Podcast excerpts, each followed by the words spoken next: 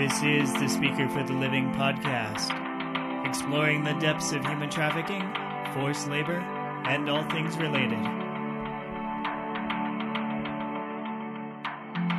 Hello, everyone, and welcome to the Handmaid's Tale edition of Speaker for the Living. My name is Seth Daire, and I'm here with JJ Janflone. Hey, y'all. And I will note that uh, due to the content and quoting some of the uh, book, The Handmaid's Tale, uh, today's episode will be in the explicit category due to some language. So, the book, The Handmaid's Tale by Margaret Atwood, 1985. It was a movie in 1990 with Natasha Richardson and Faye Dunaway, and most notably, a Hulu series that they have shown nine of the ten episodes, which is on right now. You've uh, read the book, right? I've read the book. I've seen the original film with Natasha Richardson, and I would say, you know, I'm I'm not actually always one of these people whose the book is better than the movies. I kind of, it's a different, it's a different lens to see something. So generally, I like the books and the movies for the same. For different reasons, but because I'm like in love with the same source material. Handmaid's Tale is interesting to me because I love the book. Um, it was the first Margaret Atwood book I ever read and as someone who considers herself like a feminist and an academic, I, I have kind of a love affair with Atwood. But then I watched the film with uh, the late Natasha Richardson shortly actually after Richardson passed away because everyone said that this was like the best performance, and I love the movie too. It has a very different vibe from the Handmaid's Tale Hulu series, and it diverges from the book in different ways, but I actually do highly recommend watching both. Um, and also reading the book. But no, so I've I've seen all of it. I I feel a little bit weird to say that I'm a fan of The Handmaid's Tale. I guess it's a little bit like being a fan of a, a horror movie, maybe. But no, but all all three I want to say maybe evolutions of it are are equally great. So before and, yeah before continuing on the book i want to mention for our audience we are going to highly focus on the angle of uh, slavery and trafficking as the filter for the handmaid's tale but mm-hmm. we're also going to give some history and context so uh, continue jj yeah, and well, and also I think maybe what'll be helpful for people listening to this is so while we'll we'll touch primarily on just like the source material of of the book, and then the Handmaid's Tale miniseries that Hulu's been running that has you know just exploded in popularity that's kind of going to be what we're focusing on. So we're not really going to be talking about too much if anything from the 1990 film but i will say it's definitely worth watching. But just be prepared that primarily what we're going to be talking about today is the hulu series with with some smatterings of the book let's see. Let's start with Margaret Atwood. So she's a Canadian author, wrote 17 novels, 15 books of poetry. She's the winner of the Arthur C. Clarke Award and the Prince of Asturias Award. She has an MA from Radcliffe and pursued two years of doctoral studies at Harvard University. So she's pretty accomplished. She she's written a lot, and the book itself, The Handmaid's Tale, is listed in a lot of best of lists, like for science fiction and otherwise. So, so both the author and the book are pretty well regarded by a lot of people, even if not everyone likes them. And feminism. Now, part of what I read, JJ, about Margaret Atwood and feminism, I thought was interesting because, uh, according to one person, she initially was resistant about using the term, but later accepted it, but kind of defined it as she accepted it. Do you know much about her feminism?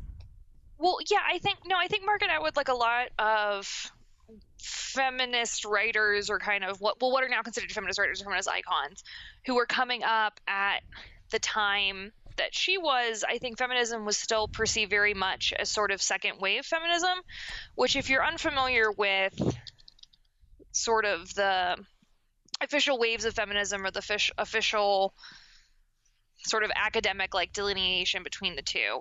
You have first wave feminism, which is yay, you know 19th early early 20th century that's like let's get suffrage the right to vote okay then second wave feminism is starting 1960s runs into the 80s and that's more of dealing with issues of like sexuality family the workplace reproductive rights. This is like the burning of the bra sort of 1970s feminism. And so i think a lot of women when they hit the 80s thought saw themselves as not really needing this not needing feminism that the, the the de facto position was already one of equality so then and then you have third wave feminism which pops up in the in the 80s and 90s and that's more of we're going to fight for racial gender economic and social justice and we're going to spread sort of what we gained through second wave feminism, we're going to take it international. And now waves of feminism that have followed have said, you know, the way that it was taken international and the way that sort of social justice issues were defined had a problem. But I think what Atwood Uh, Atwood's response is, is that she's coming up at a time where what feminism was defined as was a very particular specific type of, of living or a type of way of voting for equanimity. When as she ages that with time she realized that a lot of her positions were feminist positions. They just didn't fit that initial definition.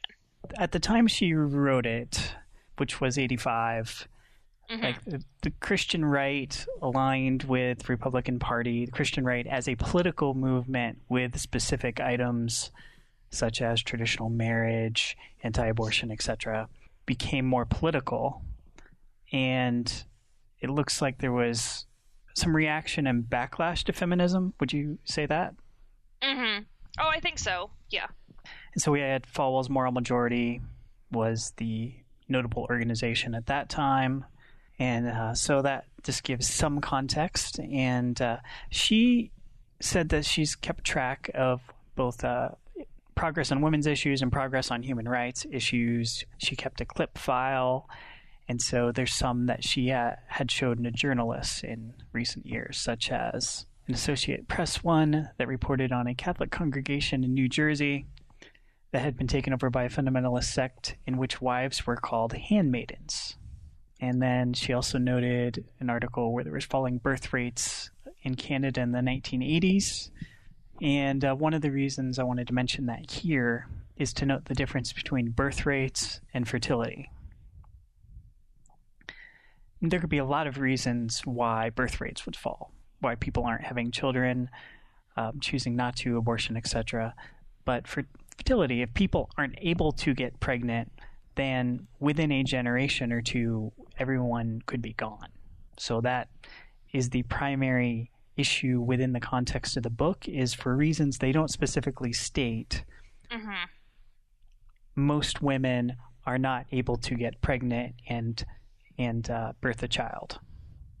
So I'll start off with this part, which I found was helpful, where she said that she was discussing, Margaret Atwood was discussing right wing Christian fundamentalism with a friend, and she asked herself, if a woman's place is in the home, why aren't they in it? And how do you get them back in? Mm-hmm. And if you were going to take over the United States, what slogans would you use? Her ideas accumulated as she collected press cuttings about pollution and the falling birth rate and visited Afghanistan and Iran, where, quote, women are treated in the same light as they are in Gilead society, some ways better, some ways worse, unquote. So that this book to her was partially an exercise in answering that question. I know, especially coming from a Christian background, spending my early life mostly on the right, that this is a controversial book, that there are various criticisms of it, and so just want to help people understand where she's coming from, whether you agree with it or not, and to see what we can draw out of it that's relevant to trafficking and slavery. So, JJ, what is happening in The Handmaid's Tale? What is their underlying setting? Okay, so we are in the US, modern era America, following a a coup that has resulted in the country now being referred to as Gilead.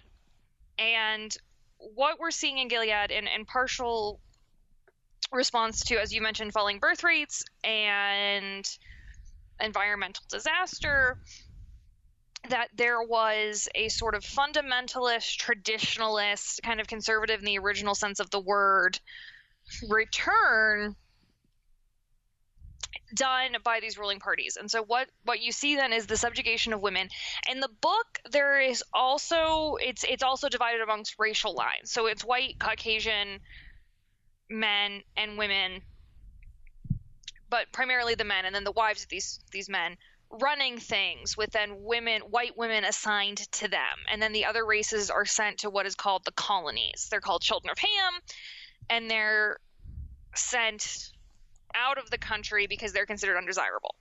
And the Hulu, and this and this holds true for the 1990s film.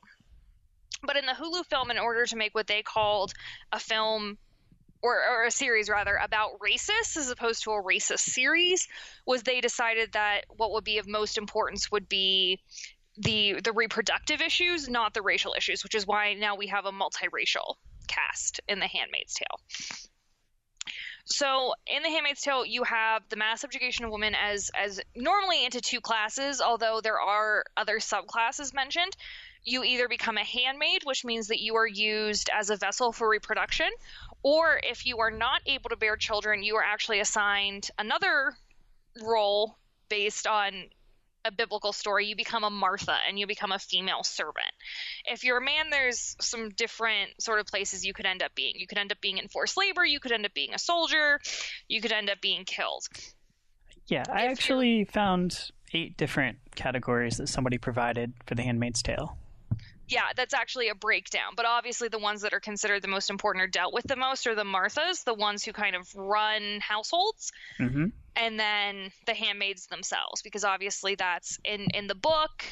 And then further on, and now for the miniseries, which covers from more than just sort of one perspective of what of what's happening, then you get sort of more of the handmaids.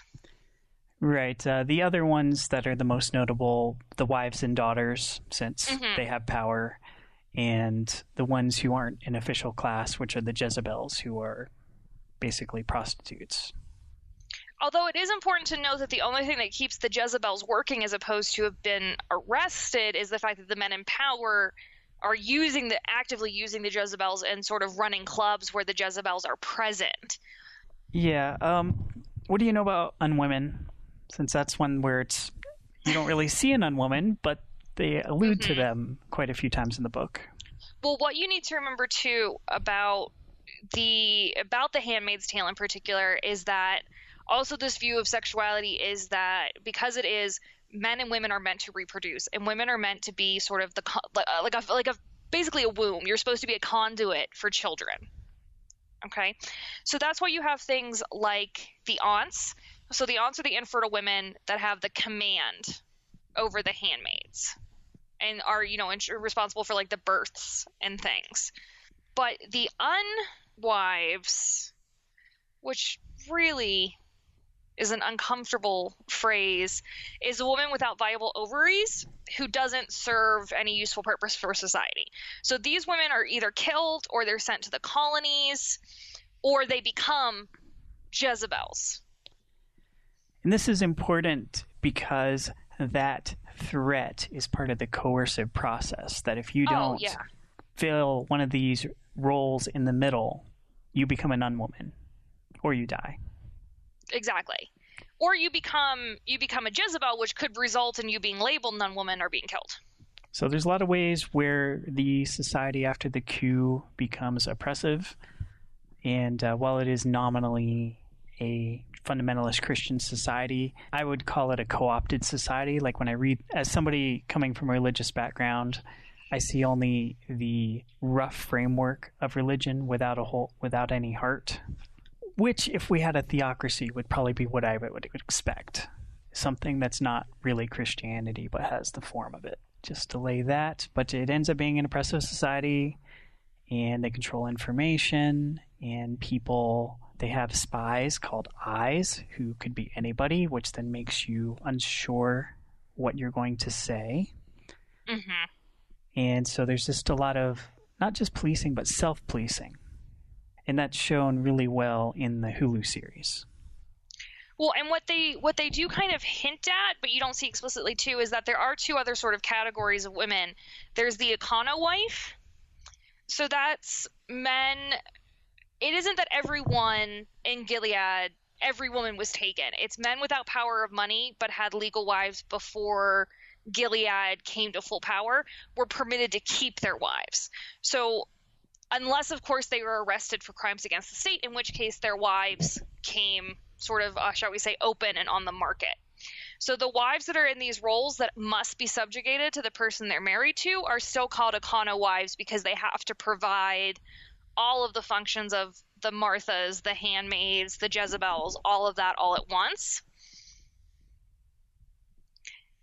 Then there is also the fact too that I that I want to make really clear before we move forward that this is a society where homosexuality is also a sin. You you must be default heterosexual because that provides reproduction.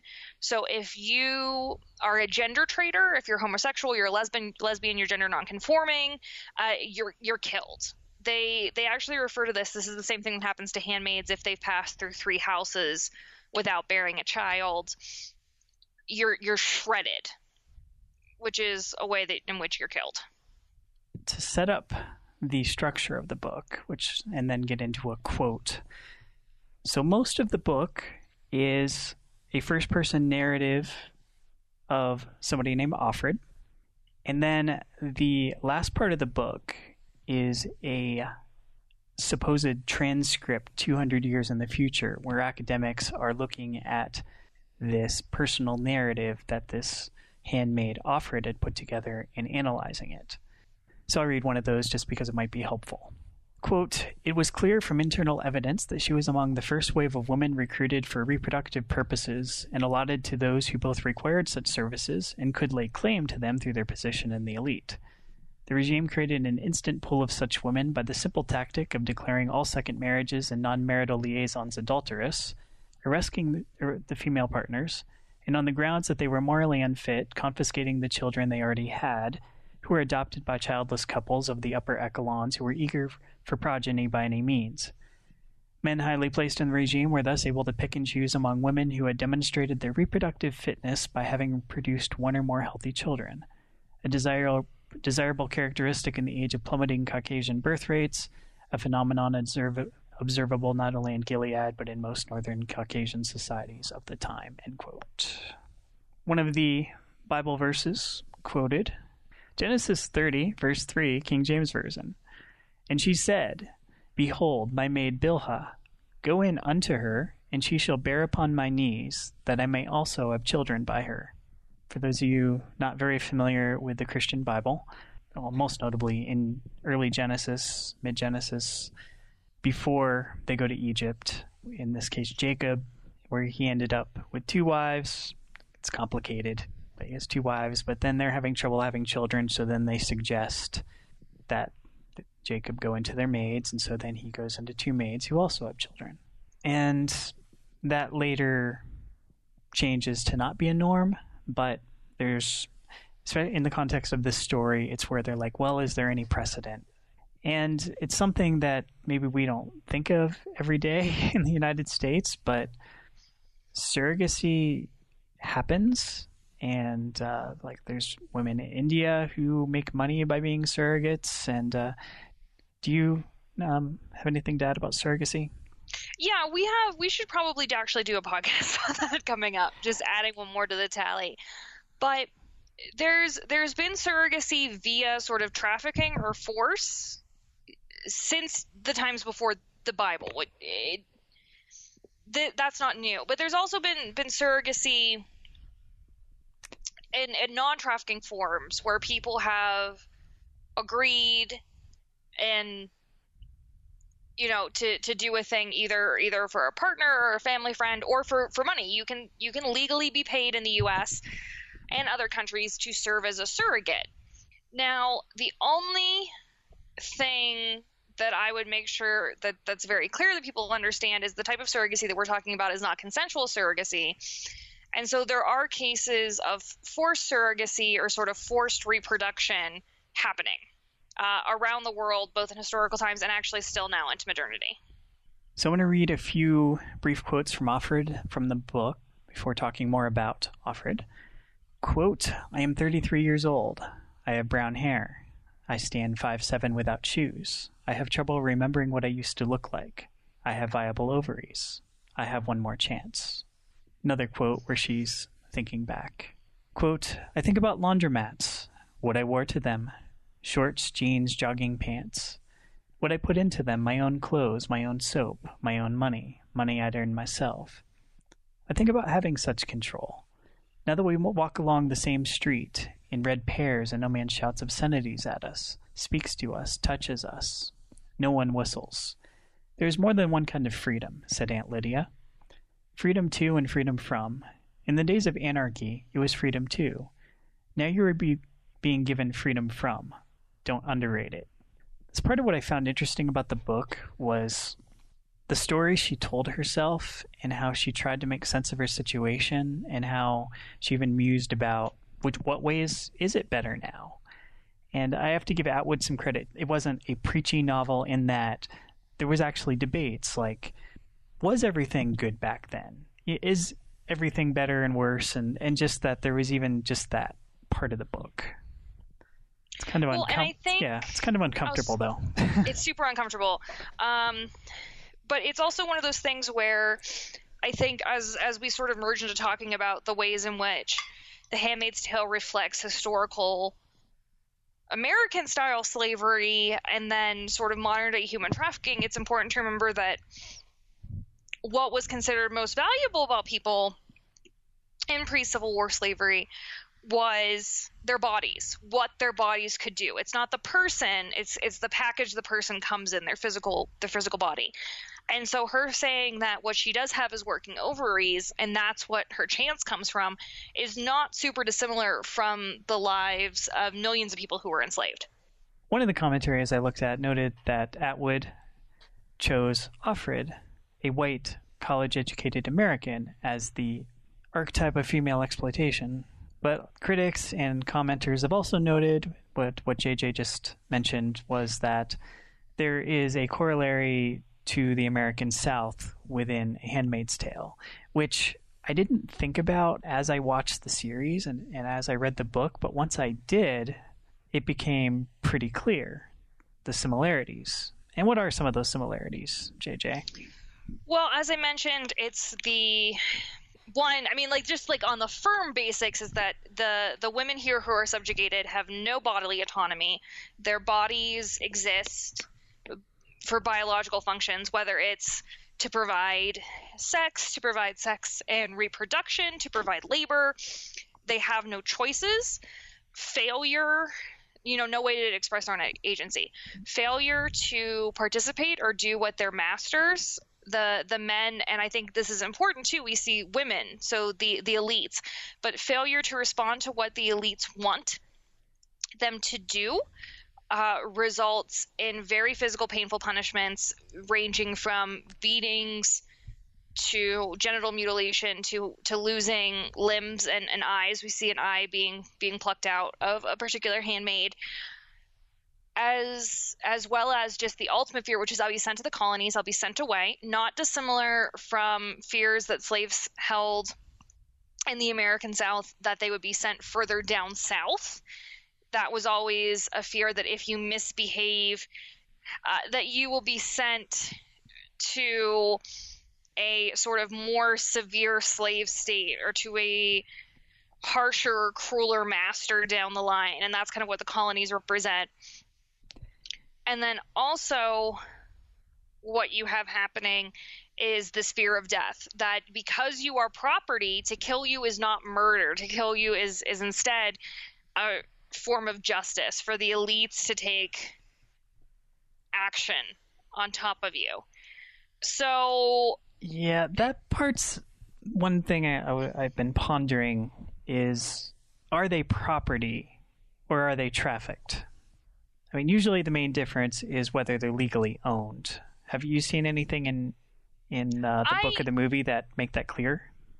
Well, what what to me makes it clear that they're that they're legally owned, although it might, may not be specific, is in the book. the way in which they are assigned to the men they serve or the households they serve when they become, say, like of Fred or of Stephen or whoever. That is to me because it's systematized and they're physically being sent there by a particular registry and it's being tracked and taken care of and there's a military component in terms of how you're shipped there and moved to me that's a very clear sign of, of being property when you don't even have control of your own name. What the Hulu series does that I think is great is it makes it even more explicit by positioning Gilead in a world where and I believe it's in episode 6, correct me if I'm wrong here, where you see other countries come into play and so Mexico is physically present coming well our diplomats from Mexico are physically present coming up and you discovered that Gilead is making arrangements to send women to Mexico to basically perform the exact same handmaids process that is happening in Gilead. So once you see sort of the shipping or the transportation of these women specifically to be reproductive entities, and you have Offred speaking actually to the representative and saying, like, no, I'm I'm kept, you know, she sort of self-identifies as a slave. I was captured. I'm forced into this. This is terrible. You have to do something. You have to end this. And the representative says, like, no, like we kind of like we, we got to do this. This is important to keep the world going. That to me is a clear case of you seeing legal ownership. The parts that are threats, like saying we'll send you away, that's a form of coercion. And there's also just a lot of daily psychological coercion. But again, to go back to slavery and slave narratives and portrayals of slavery and even some Jim Crow can be similar without the legal ownership and slavery part, but with the oppression, that like a slave, it's you know the equivalent of yes boss, no boss. Mm-hmm. Where and it's so clear in the TV series and so well done, especially when you show her thinking, is to have a glimpse and just a notion of what is it like to deal with psychological coercion and demeanment, dehumanization on a daily basis. What are the choices you have to make? And it's interesting when you have uh, Elisabeth Moss's Offred, where she thinks one thing and then she says the thing that's expected because that's what she has to say. Like it's often yes, but slavery, American slavery, was like that. Well, I think that that's exactly what it is. And so when you see people who are kind of apologists for American slavery, or try to sort of and I understand a compulsion. I want to make that clear. Like I like I get it. It it assuages guilt that makes us feel like the world isn't quite so evil or that human beings, regular human beings, can't be cruel and terrible to each other. If we reduce everything to only well there were a few monsters and everybody else kind of got caught up in it. And one of the ways people do that to sort of make themselves feel better is they'll mention when there were sort of these quote unquote positive slave narratives that came out of the American South, which is to say people who were pro slavery who provided or did kind of early ethnography of slaves and, and slaves reported, oh, like, no, like, this is great. I love it. I love my masters, blah, blah, blah. Well, the reason for that was, is to not participate in that to not to not agree to this lie that yes i love this this great thank you so much is is to risk suffering and death. As i'm thinking about it now in the commander's household based on what some people say slaves are treated well like in many respects if that's the rubric she's treated well. She's fed she's clothed she has a, a place to sleep she gets to go out. She's not beaten. In the 90s film, there are moments where there are sort of these acknowledgments of, well, we gave her some sort of extra clothes, or we let her walk and pick some flowers in the garden. So she's not really a slave, but it's like, no, if if she had left, she would have been murdered, and her night ends with her being forcibly raped. That's slavery. That's not that you gave her this gift of clothes for altruistic means. It's it's you trying to, and by you I mean in this particular case, it's it's Fred of, of the the man who technically quote unquote owns Offred, and this is very clear in the 1990s film um, of him having some sort of ownership. Well, and at the end of Offred's narrative in the book, sorry, spoiler. Don't no. know where the TV series is going to go. The uh, show notes will start with spoiler. But in the book, it ends a bit ambiguously. And uh, as she's being taken away in a black van, uh, Serena Joy says, Bitch, after all he did for you. Just the anger that Offred would do something to betray the family after all they did for for her. And you've seen this in slave narratives too, where they'll they'll just be incredulous about like why would you betray me? Why would you run away? I, I, I do all this for you because the, the slave masters justified in their head by saying, Well look what I do for you.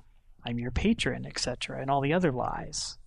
And so that kind of struck me as well. Now, one noticeable difference here, and, and slaves also did this, is American slaves, while it could be pretty miserable, also exerted agency.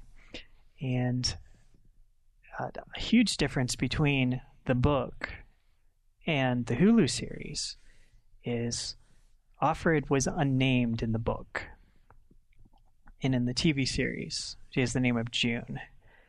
And June is also more assertive about her situation than the book, but that would also make lousy TV. So I'm kind of glad Hulu is doing that way. So we have somebody who isn't just a witness, but is a bit of a heroine.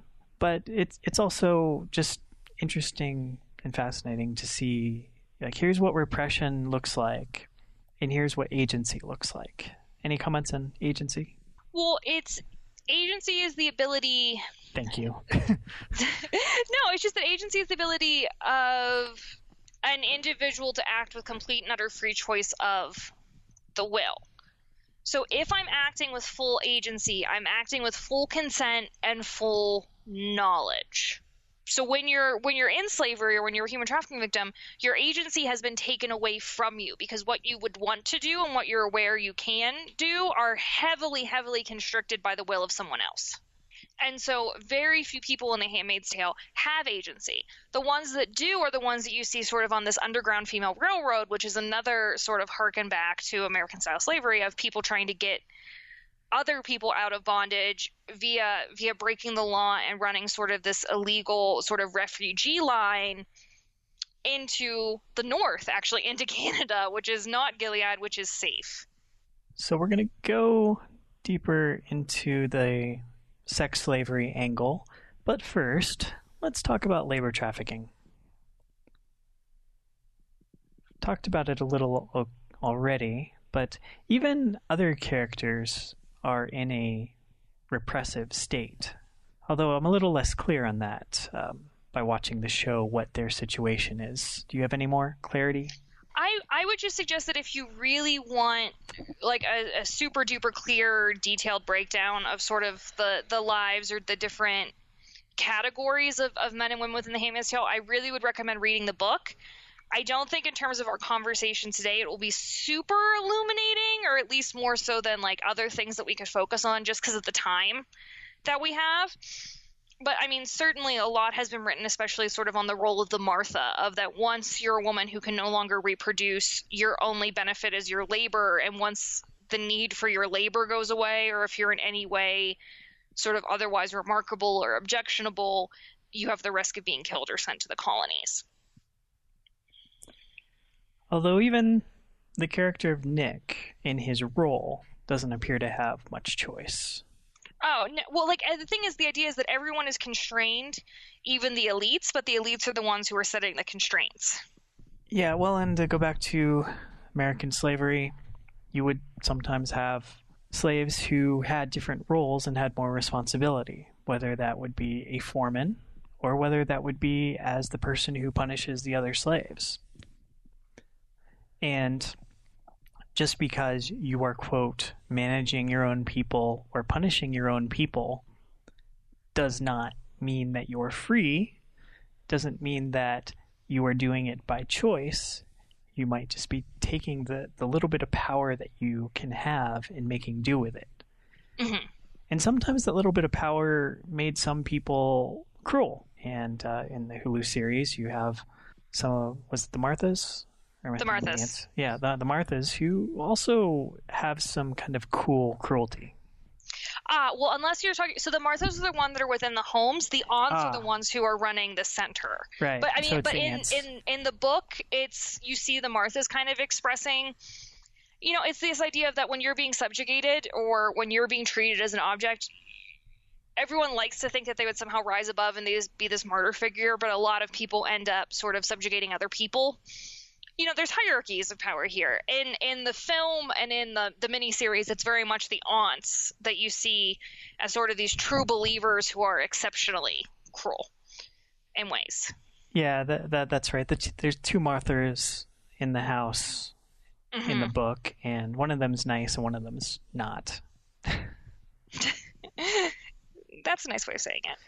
Yeah, we're nice. All right. Uh, anything else on the labor? And there, there's moments. Uh, oh, oh, this will be a bad pun, people. I'm sorry, but uh, like we, we had to do some coding, and uh, I came across forced pregnancy, and so I had to ask somebody whether that was forced labor. Oh, sad. Yeah. I don't know if we can be friends after that one. No, but it's also in, in that category of something that's like we, we have our normative categories of what, and then that which just seems so reprehensible. Yeah, and for people who don't understand actually what giving birth does to a person, that, you know, it is a physically demanding, taxing, and dangerous thing. I think there are still some people who think that it's because it's a, a quote unquote natural event that, you know, women can just pop out babies and it's no no big thing when in fact it's a it's a very big deal. Yeah, so uh, I'm going to read two quotes from Offred as we move into talking more about sex. And I'll ask for a commentary after both of them. Okay, this is after she went to the commander's. Well, actually, as she's in the commander's room and she's thinking about. Like, she's often in a position of, I'm following the rules because I don't want to get beat or worse. And she says to herself, My presence here is illegal. It's forbidden for us to be alone with the commanders. We are for breeding purposes. We aren't concubines, geisha girls, courtesans. On the contrary, everything possible has been done to remove us from that category. There's supposed to be nothing entertaining about us. No room is to be permitted for the flowering of secret lusts. No special favors are to be wheedled, by them or us. There are to be no toeholds for love. We are two legged wombs, that's all, sacred vessels, ambulatory chalices.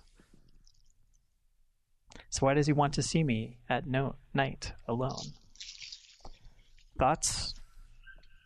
Well, no, I mean, I think that that clarifies things really, really firmly. Is that, but what you have to imagine here too, and what I want to make really clear is that while the commander is taking a risk to see her and talk to Offred and like operate, you know, live with her, it's a minimal risk.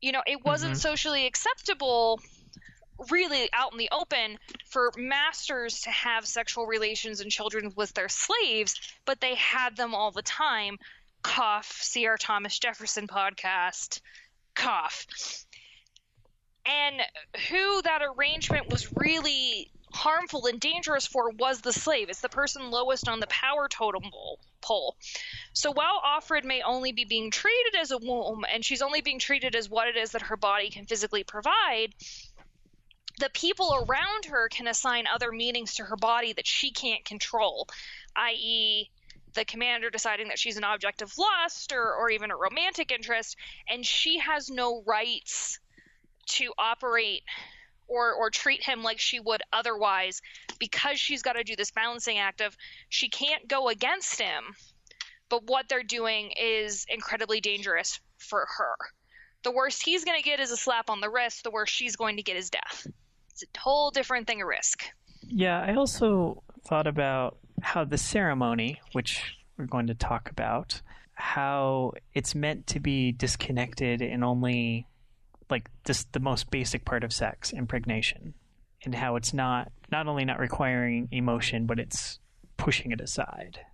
But then you have being in the commander's office where it's more the emotional side. And both I'd say repressive, but both coercive. You're you're forcing somebody to adapt and conform to your image of what you want them to be. All right, and so what what I want to make really clear too is that you have no control over that image of yourself. You have no options to consent to anything because the system in which you're working is so heavily stacked against you. Now the the ceremony, which they give more context to in the TV show, and I'll go ahead and use that. In the TV show, they give the justification as we're the elite men, we should have access to the reproductive women as surrogates, but our wives might object, so let's have them be there and we'll come up with something that is a better term like the ceremony. And uh, one of the things, you know, people like this is something uncomfortable, and people have. This is a book that has been banned from some schools because of its depictions of sex and language, which I get, and and uh, some people have mocked as ridiculous and all blah blah blah. I'm just trying to acknowledge the different viewpoints here, and uh, in the book itself, in in the commentary at the end, it says that the ceremony was suggested by an English village custom of the 17th century. Atwood tried to base everything in the book on something so that Mhm. there was at least one precedent. So in this case, that's what it was.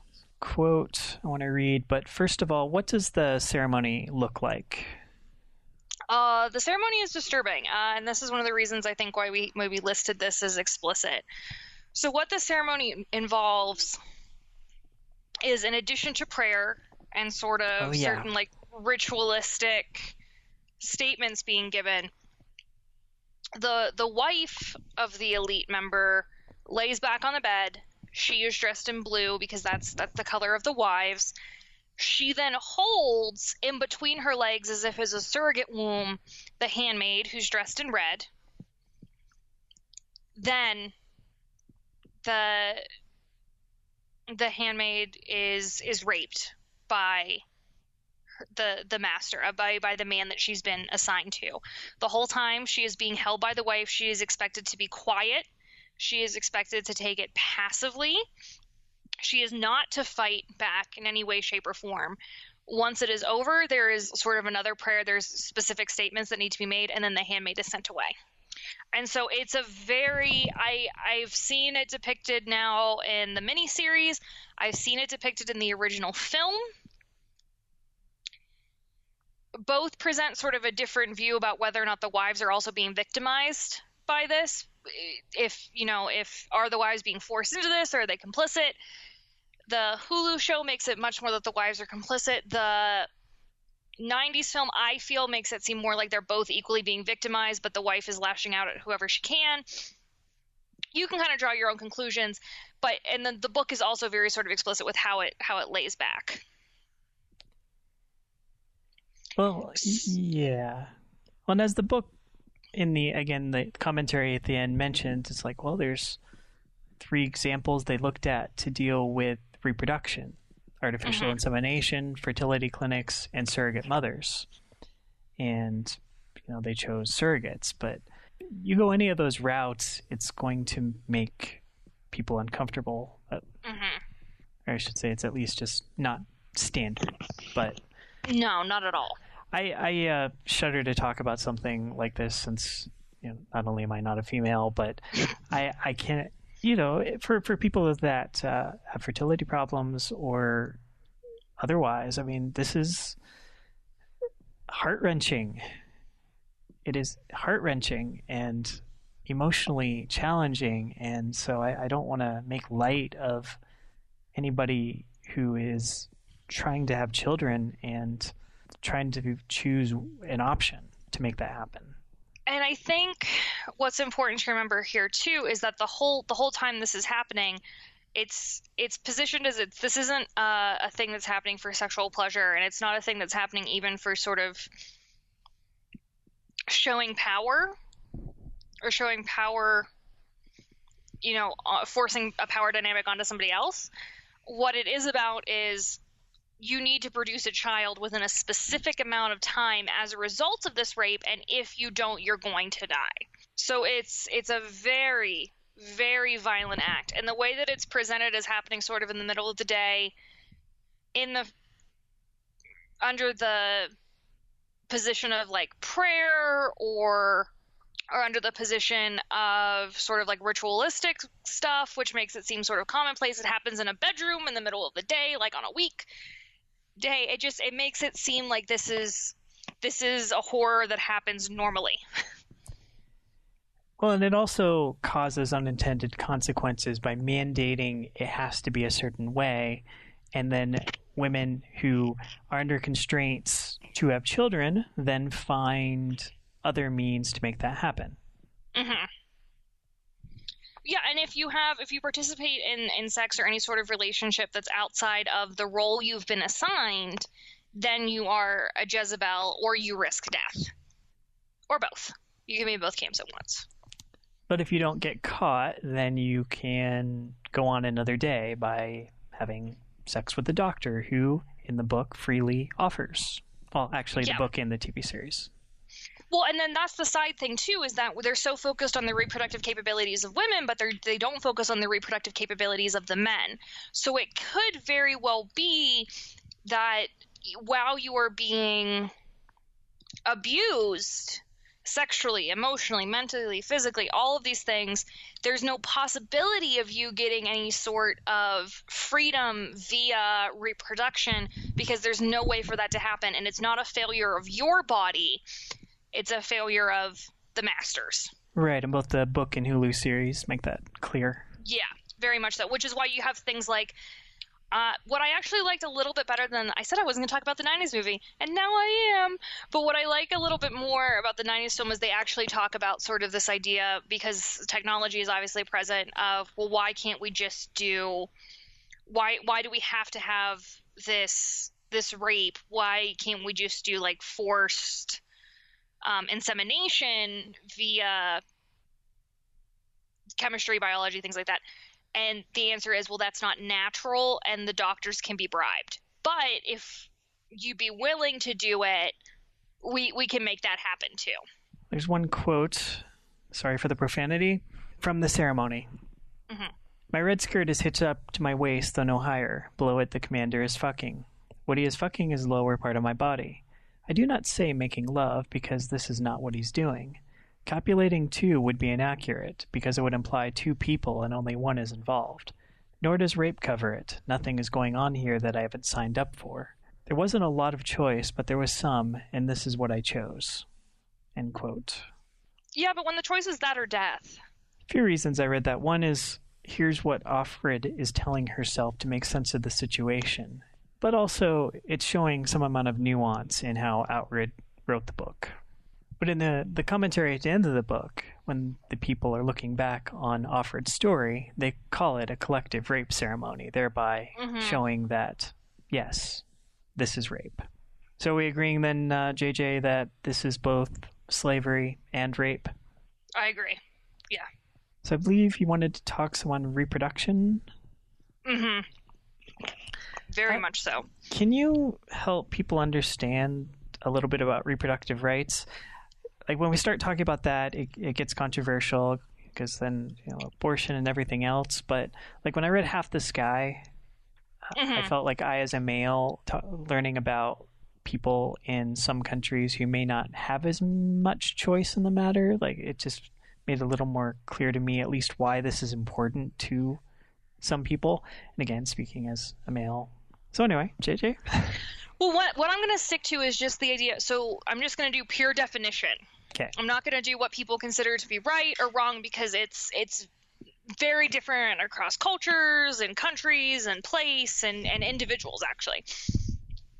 But reproductive rights, which I would like to point out are rights for both men and women, okay? It's not just women, are the rights of individuals to decide whether or not to reproduce and to have reproductive health.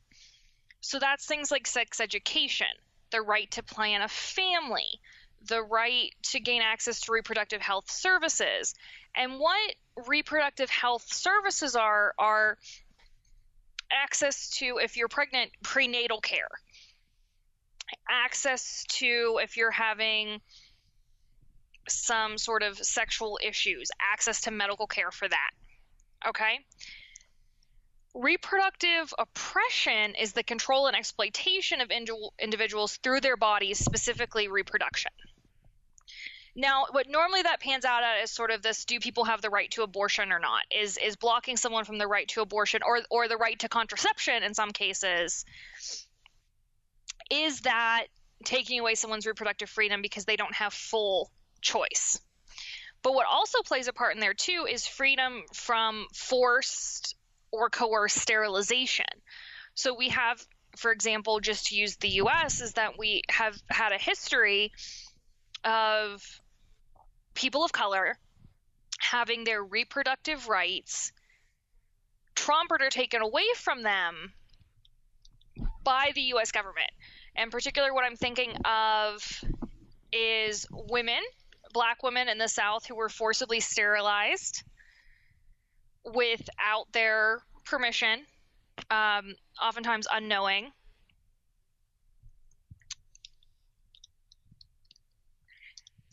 then and I mean, this also happened, of course, with with not. I just don't want to make it seem like it happened to Black Americans as well. It also happened to Native American women and happened to to rural poverty women in rural poverty as well. But it especially happened for for Black women of color. But then I also, you know, on the male side of things, the the Tuskegee study of untreated syphilis in the Negro male, which happens in the sort of 1930s, 1940s, where men, black men, are 300, I'm sorry, not 300, uh, 600 of them are given syphilis or not told that they have syphilis and then studied to see what it is that like what happens when you don't treat syphilis. And the answer is what happens when you don't treat syphilis is people die. So these men thought that they had quote unquote bad blood and that they were they were being saved that they were getting medical treatment when in fact what was happening is people were just kind of cataloging how they died meanwhile these men syphilis spreads through sexual contact meanwhile these men continue to have relations with wives and partners. They continue to father children, so they spread this disease. So, this is an attack on sort of reproductive health. Syphilis can also cause you to become infertile. So, when we're talking about reproductive health and the right to choose, like, are you going to get pregnant or not? That's only a small portion of it, but that's obviously the portion that, because of the role of the handmaids, that's the most focused on here. What's the additional thing here is that it's not just that these women are being forced to become pregnant and and bear children and give birth to children it's that once these children are born they have no control over their own children. So even though these children are theirs they made them. They are biologically part of them these children are then immediately reassigned to other well to to the the husband and wife masters or the elites that they were assigned to. So it's that you have no right to your children once you have them. So now we have the trafficking of children because we see that these children are being moved around, and also we're seeing that the taking of children from women and men who are considered to be unworthy and assigning them to these elite parents, but that these children are being moved around. Yeah, there's a really poignant just uh, presentation of that in episode 9 of the Hulu series. And also, that sort of thing we could also do in an episode on dodgy adoptions, where mm-hmm. I think sometimes kids are stolen and uh, end up with parents, and the parents don't know the circumstances by which they have the child. But then also to go back to the fact that women are so identified in The Handmaid's Tale with being defined by their reproduction. Mm-hmm. No, and the the '90s film does a good sort of mention of that where you see the elite, the wives and daughters making jokes about how the handmaids are all just just sluts who just want to have lots of sex and so they just need to get on with it. Having children isn't that hard. So, in reading various articles about The Handmaid's Tale, I've written one he called it loopy and uh, all sorts of criticism. And the mm-hmm. book's it's an imperfect book. I mean, even even uh, feminists criticize it, and uh, people who care about slavery criticize it because it's mostly a white society in the book. Although I would say in that case, it's more of a white nationalist or white separatist setup. But Atwood partially drew on examples like when Ayatollah Khomeini took over Iran in 79, where they changed things where women had to wear a veil, they had to leave the university, give up paid work, and return to home. Um, in uh, Nicolae Ceausescu's Romania, there was a time where they monitored women monthly for pregnancy, outlawed birth control and abortion, and linked women's wages to childbearing. And I'm also going to link to an article that Hannah Ettinger wrote on the establishment, which is titled I Grew Up in a Fundamentalist Cult Like the One in The Handmaid's Tale, mm-hmm. where, among other things, in uh, the movement that she was part of that's now called Quiverful, as in the verse that uh, God would bless the man whose quiver is full of arrows. Probably best known publicly by, by the Duggars. And she mentions a lot of things, but uh, most relevantly, that uh, women like her mom didn't have their own bank accounts, didn't have their own email addresses, and couldn't leave the home without permission from their husbands. And they were called helpmeets. And so part of what I want to draw here, coming back coming from a religious background and seeing a lot of different versions of Christianity, The Handmaid's Tale does not represent most Christians I've ever known. Mm-hmm. But I have seen sex, S E C T S, or or sub ideologies that would fit it more that have authoritarian or uh, aren't as big on other viewpoints. Mm-hmm. And so, uh, some of those that you could look up if you want to uh, dominionism, more specifically, Christian Reconstructionism, which is a form of dominionism that uh, Rushdoony came up with, which was about occupying secular institutions and reconstructing them after biblical principles and that it may require civil disobedience to the point of violence to make that happen. And all of that to say is there are subsectors who could be like that even within Christianity. I don't consider that Christianity. Just because a sector of a religion takes over does not mean that that's normative. But mm-hmm. if they took over, it and, can become normative. and I I can't speculate what would happen if most women were not able to have children. Like how that would change society. Because mm-hmm. it would change society. Oh yeah, and there have been plenty of dystopian tales that deal actually with this. I'm thinking of Children of Men in particular. What happens when? Right. Yeah, what happens when there's no more children? What happens when the human race starts to die out?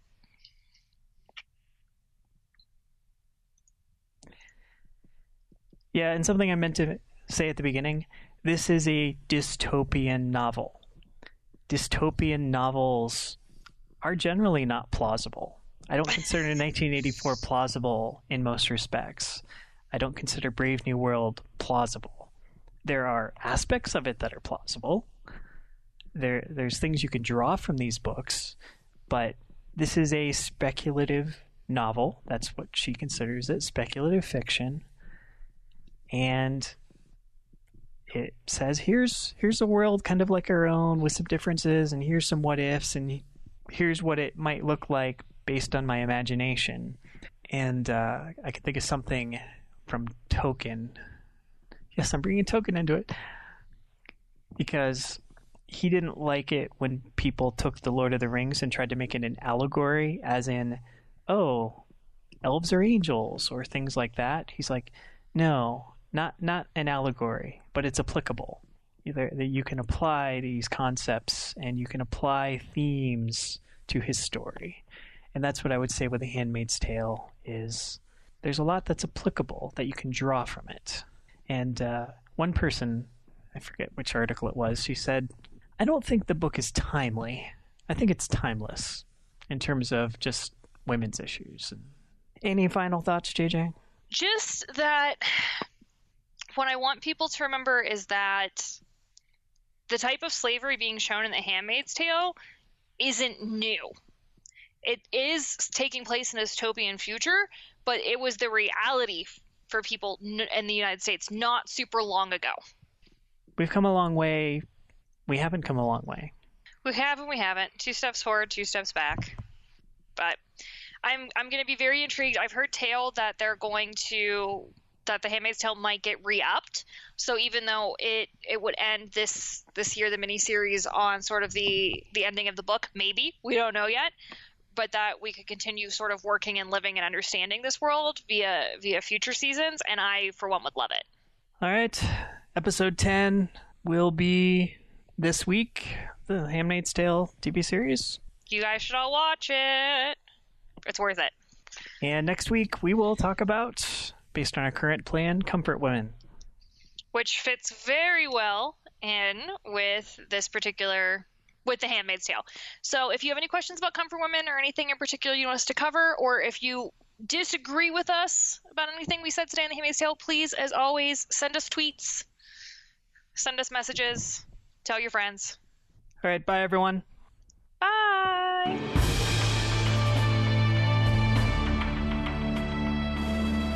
This has been Speaker for the Living. For extended notes and sources, visit our website at speakerfortheliving.com.